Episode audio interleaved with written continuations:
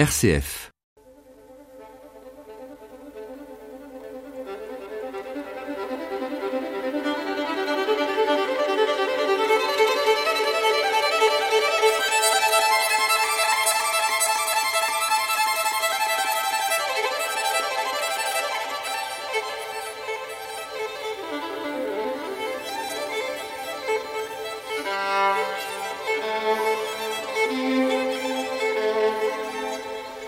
Poursuivons aujourd'hui encore notre analyse du retable d'Issenheim, peint au début du XVIe siècle par Matthias Grünewald.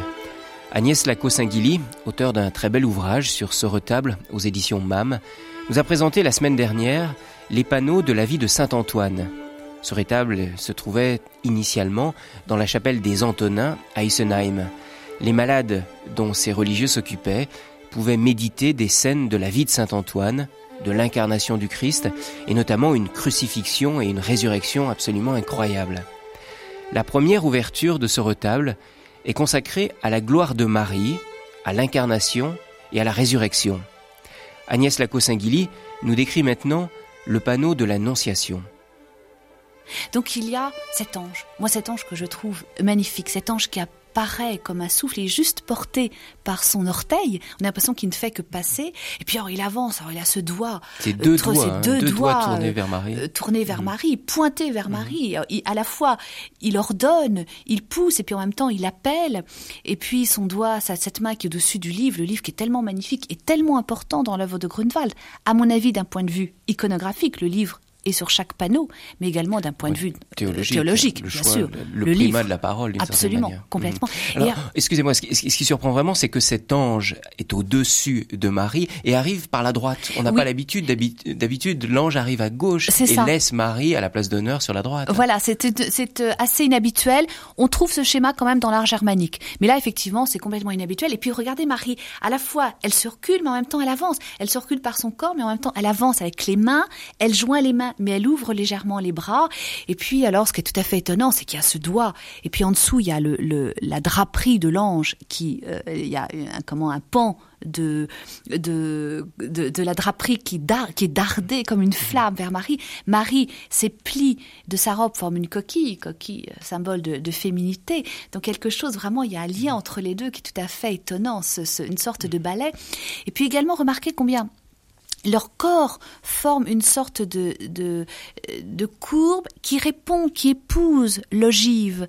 Et si on prend un calque... On est dans une salle tout à fait gothique. On se croirait dans une sacristie d'une église gothique. Alors c'est à la fois, ça peut être à la fois une chapelle absidiale, ça peut être à la fois une bibliothèque, mais en même temps il y a le coffre qui évoque les cassonnes et les coffres de mariage. Donc c'est un mélange, c'est entre la chapelle, la chambre de Marie, l'oratoire, un petit... Moi je dirais que c'est plutôt que c'est un oratoire.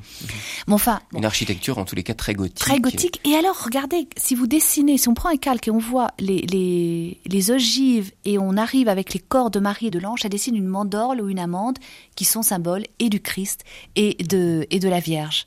Et, la réaction de Marie est tout à fait étonnante parce qu'il y a une frayeur quand même qui est exprimée dans son visage et une acceptation en même temps. Complètement. Elle, à la fois, elle se repousse et puis elle accepte. Alors, son corps dessine une courbe, elle se repousse en avant, elle joint les mains, mais elle ouvre les bras. Et puis, alors, quand on regarde son visage, elle ferme les yeux, mais elle se détourne, son visage se détourne, mais en même temps, quand on regarde bien, les yeux glissent vers l'ange. Mais on a l'impression qu'elle est comme brûlée par cet ange qui est vêtu de ce jaune, d'or, il n'est pas beau l'or sur blanc. Ce rouge, très, très particulier. Il n'est pas beau, mais en même temps, je le trouve splendide. Avec un côté un petit peu maniériste, c'est tout à fait étonnant.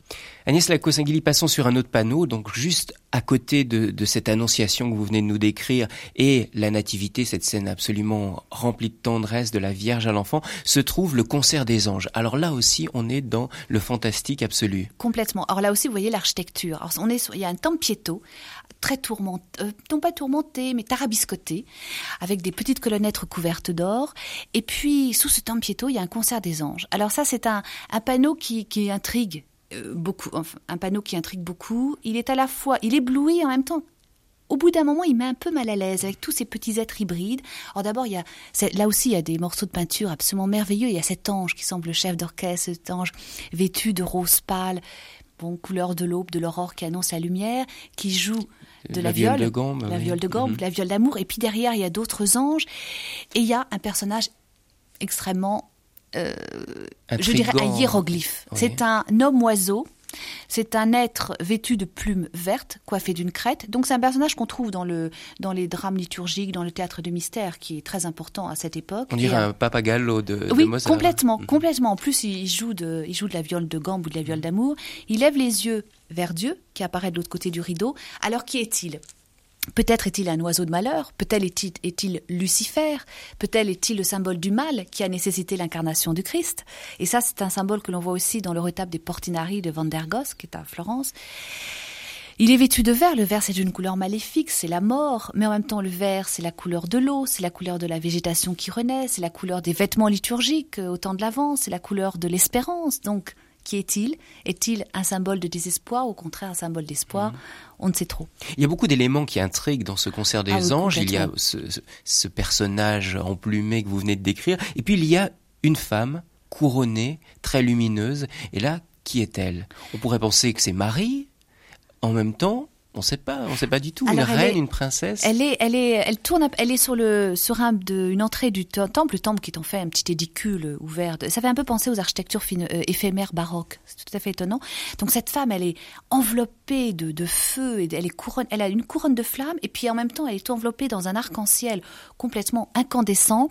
Donc alors, il y a beaucoup d'identités qui ont été prêtées à cette femme. Peut-être est-elle Catherine d'Alexandrie. Je pense qu'on pourrait y voir Marie, mais Marie peut-être dans l'esprit de Yahvé avant même les débuts de sa création. Peut-être est-elle l'Immaculée Conception. Peut-être est-elle la Vierge. Est-elle la Vierge enceinte, la Vierge en attente de la délivrance. Cette femme, on a l'impression qu'elle est enceinte. Ouais. Oui. Et on dit que la légende dit que Marie, pendant sa grossesse, était visitée par des milliers d'anges. Et puis il y a un texte de Saint Bernard de Clairvaux que je trouve très beau, qui dit: ne crois-tu pas que Marie est cette femme couronnée de feu, etc. Dans son sermon des 12 étoiles. Et peut-être que Grünewald s'est-il inspiré de ce très beau texte pour peindre cette femme. C'est pas la première fois qu'on trouve Marie auréolée de feu comme ça, auréolée d'un arc-en-ciel. Marie, dans le retable du Maître de Moulins, qui date du XVe siècle, est également... derrière elle, il y a un arc-en-ciel avec ses couleurs, cet anneau de feu. Et ce petit récipient transparent qui est à ses pieds ? Alors, devant elle, c'est symbole de sa virginité. Là aussi, il y a un très beau texte de Saint Bernard, le rayon de soleil qui traverse le verre sans le trouer et qui en ressort sans le briser. Alors, c'est peut-être le vase qui contient l'onction du baptême, le Saint-Crème, c'est peut-être aussi un vase qui contient l'huile pour soigner les malades. Mais je pense que c'est superbe, en tout cas là aussi, c'est peint, c'est d'une transparence tout à fait extraordinaire. Je pense que c'est un symbole et de la virginité de Marie et de l'huile qui soulage les blessures.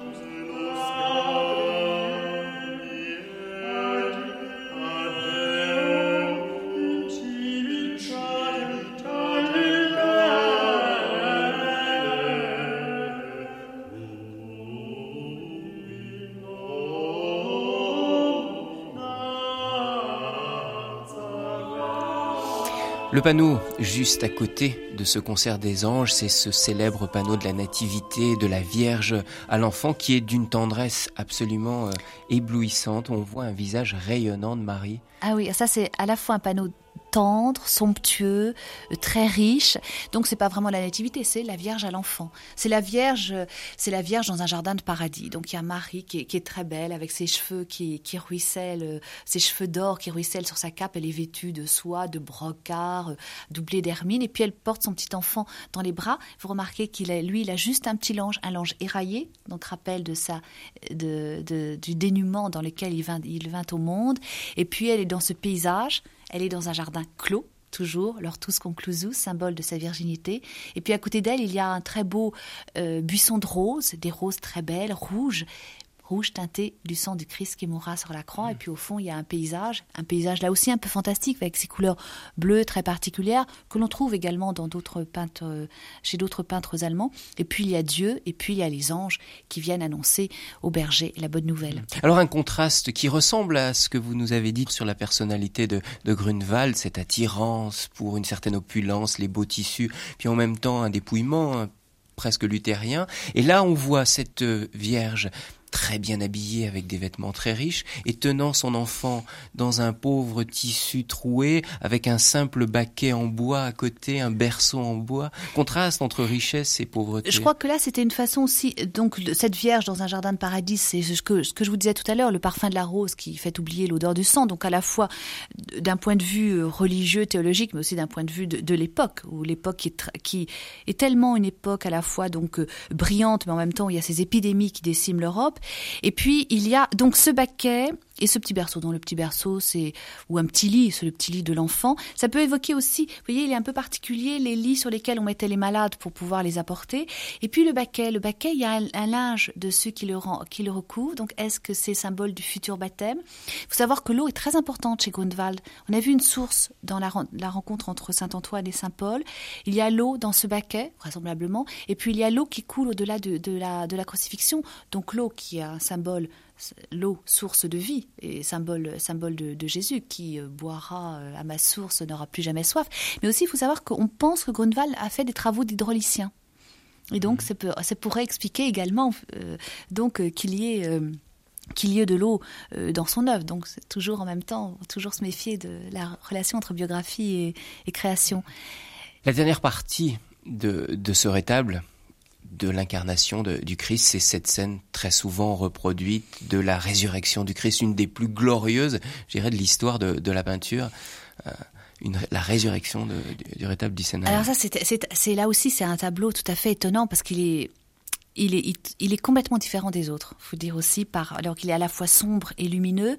Alors regardez là aussi les oppositions. Tout à l'heure, je vous parlais de la dualité dans l'œuvre de Grünewald. Donc il y a ce Christ qui est léger, translucide, et puis au premier plan, il y a les soldats qui sont pesants, qui sont lourds, qui sont devenus impuissants. Donc ils sont renversés. Ils ont une attitude de pantin désarticulé. Il y a ce linceul qui est long comme la queue d'une comète et en même temps qui semble lourd comme du pont. Et puis là, il y a le Christ qui est complètement transfiguré par l'auréole, l'arc-en-ciel qui l'entoure. Il montre ses mains, il affirme, les mains affirment. Et en même temps, c'est le seul, si vous remarquez bien, qui regarde l'autre, et c'est le seul à le faire dans tout le retable. Il nous regarde. Il nous regarde vraiment. Oui, c'est ça. Il regarde celui qui le regarde. Et c'est le seul à le faire.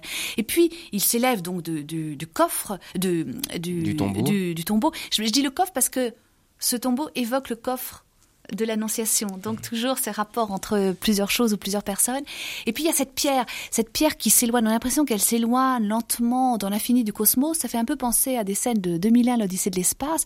Et ce que je trouve extraordinaire chez Grünewald, c'est à la fois combien cet homme est de son époque, il y a quelque chose de gothique, et puis en même temps il nous transporte déjà en 2020. C'est quelque chose, il est surréaliste, hyper réaliste. Je pense que c'est vraiment le propre des grands génies à chaque fois de nous mener encore plus loin que notre époque. Mais là vraiment c'est le contraste entre lumière et ténèbres, entre légèreté et pesanteur. Ah oui, complètement. Et puis alors ce corps du Christ qui est blanc, tout blanc, translucide, c'est la blancheur des cadavres, c'est la blancheur des nouveau-nés, c'est la peau immaculée des nouveau-nés. C'est aussi, on a l'impression qu'il y a une sorte de... Vous savez, donc Grünewald côtoie des gens atteints de maladies dermatologiques, cutanées, et donc des gens qui sont couverts de pustules. Et on a l'impression que là, tout est tombé et qu'il y a une nouvelle peau.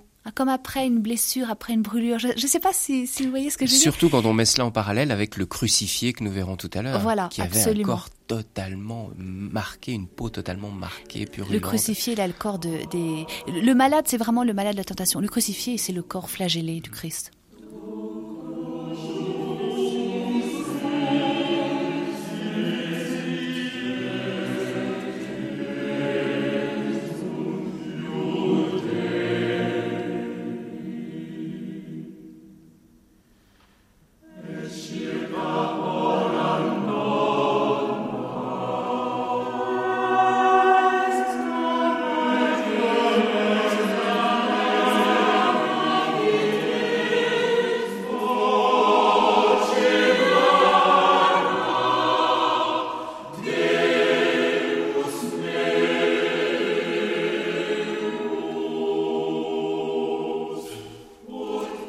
Agnès Lacoste-Singilly, après avoir vu cette partie du retable d'Issenheim qui nous présente l'incarnation, la résurrection du Christ, nous allons passer à la partie la plus douloureuse peut-être, la plus peut-être fulgurante de l'œuvre de Grünewald, c'est la crucifixion.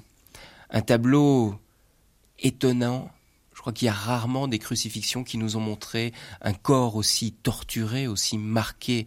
Je crois que c'est un tableau qui attire et qui répulse en même temps. Ah oui, les deux complètement. On ne peut pas rester insensible devant cette œuvre. Ah non, je pense que la première fois, c'est très difficile. Cette crucifixion vraiment écorche le regard.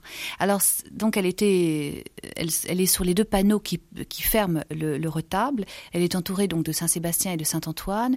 Il faut savoir que Grünewald a peint plusieurs crucifixions. C'est obsédant, c'est un thème obsédant qui est chez lui. On en connaît 4, peut-être en a-t-il peint peut-être plus, peut-être 7. Alors, vous savez, quand on regarde les crucifixions, on voit que le Christ a toujours la bouche ouverte, comme s'il voulait parler. Je me demande si peut-être Grünewald n'a pas voulu évoquer les 7 paroles du Christ en croix. Cette crucifixion, elle est très construite. Donc, au centre, il y a le Christ, énorme, sur une croix mal équarrie, avec la barre transversale qui se ploie sous la poussée du corps. Vous voyez combien elle est construite, elle est inscrite. Et puis, au pied du Christ, il y a à la gauche du Christ Saint Jean-Baptiste, revenu du séjour des morts, avec à ses pieds l'agneau. Et puis à la droite du Christ, il y a 3 personnages, Marie, Saint Jean l'Évangéliste et la Madeleine. Donc cette crucifixion est inscrite dans un carré et en même temps dans un rectangle. Donc c'est une crucifixion, je pense, très construite. Le paysage est sombre, désolé. Il y a un fleuve aux eaux vertes qui coule, peut-être souvenir du Golgotha. Au fond aussi, entre les pierres, il y a un feu qui brasille. En tout cas, le ciel est noir, symbole bien sûr de l'obscurité, de l'éclipse du jour de la mort du Seigneur. Et puis également, il y a une éclipse en 1503 qui avait beaucoup marqué les esprits.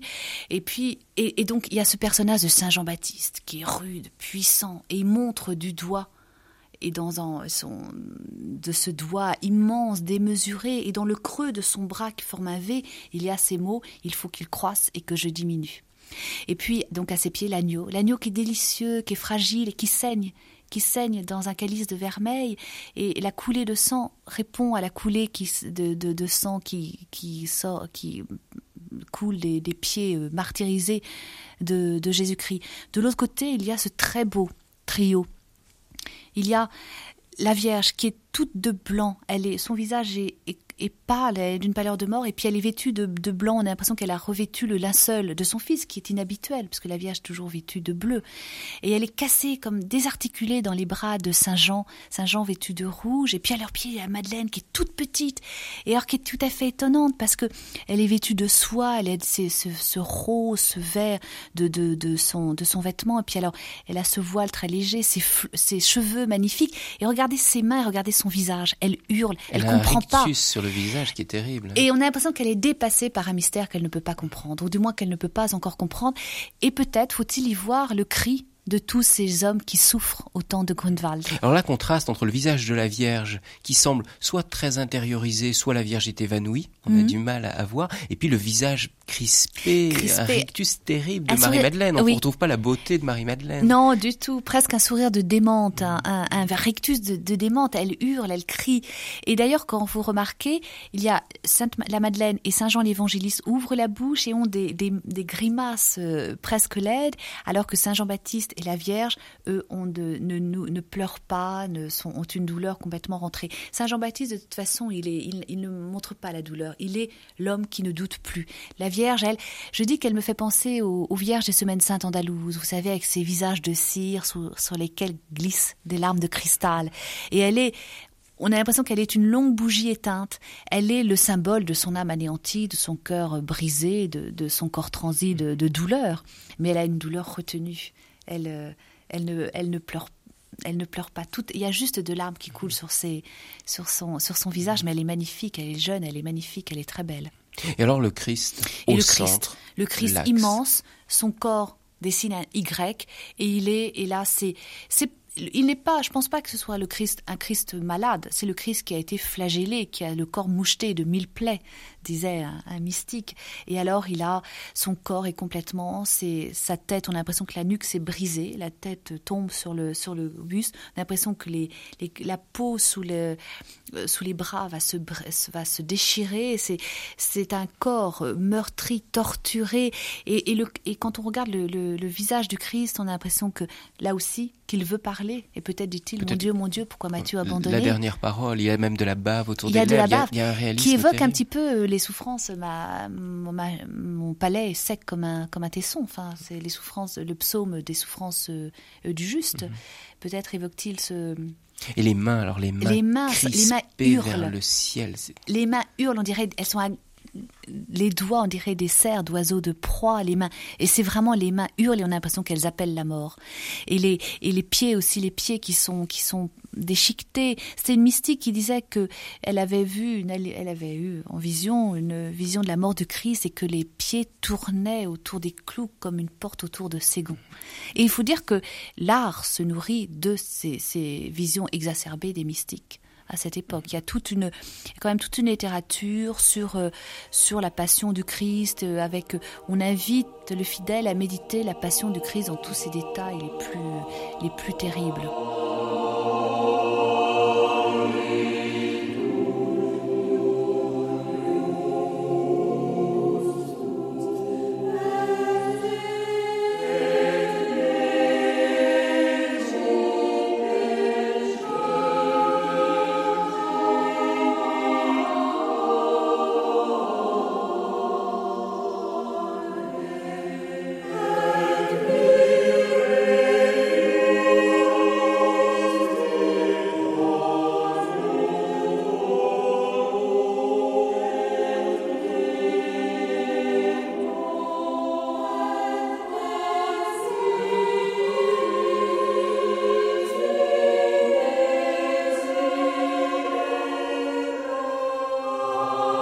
Agnès Lacoste-Singilly, vous avez observé attentivement ce retable pendant des heures et des heures pour écrire l'ouvrage que vous venez d'écrire. Qu'est-ce qui vous a le plus impressionné après toutes ces heures d'observation, de contact avec ce retable ? La crucifixion me touche beaucoup parce qu'à la fois, comme chrétienne, j'y vois, c'est la passion du Christ, le Christ qui a pris sur lui nos péchés pour la rédemption des hommes, il y a la promesse de la résurrection. En même temps, il y a une désespérance, une souffrance, il y a le silence qui semble s'être abattu sur chacun des personnages. Donc, j'ai l'impression que Grünewald s'interroge beaucoup sur lui-même, sur sa propre foi dans ce retable. Je trouve cette crucifixion avec ces rouges, le rouge de Saint Jean-Baptiste, le rouge de Saint Jean l'Évangéliste, la Vierge, tout à fait magnifique. En tout cas, tout était superbe. Moi, c'est un retable et plus je le vois, mais je dis mais il y a encore plein de choses, il y a tellement de choses à dire sur ce retable. Sincèrement, c'est quelque chose qui m'a beaucoup marquée. Dans ma vie personnelle, dans ma vie spirituelle, ça ne laisse pas indifférent. Mais c'est un retable qui est magnifique, qui est tellement foisonnant, à la fois de couleurs, de lignes, de détails, de détails magnifiques, et puis également, quelquefois, qui déroute, parce que on a l'impression qu'il n'est pas cohérent. Or, je pense qu'il y a une grande cohérence dans ce retable. On a l'impression que quelquefois, Grünewald se laissait emporter par sa fougue, par sa passion, et que quelquefois, il ne savait plus où il était. Enfin, c'est tout à fait étonnant. La ligne est exubérante. Elle est passion, elle est violence. Agnès Lacoste-Singilly, un grand merci vraiment de nous avoir fait découvrir ce retable d'Issenheim avec autant de passion. Je rappelle et je conseille fortement les auditeurs de se procurer ce livre que vous venez de publier, Grünewald, le retable d'Issenheim, aux éditions MAM, dans cette très belle collection Un certain regard. Merci.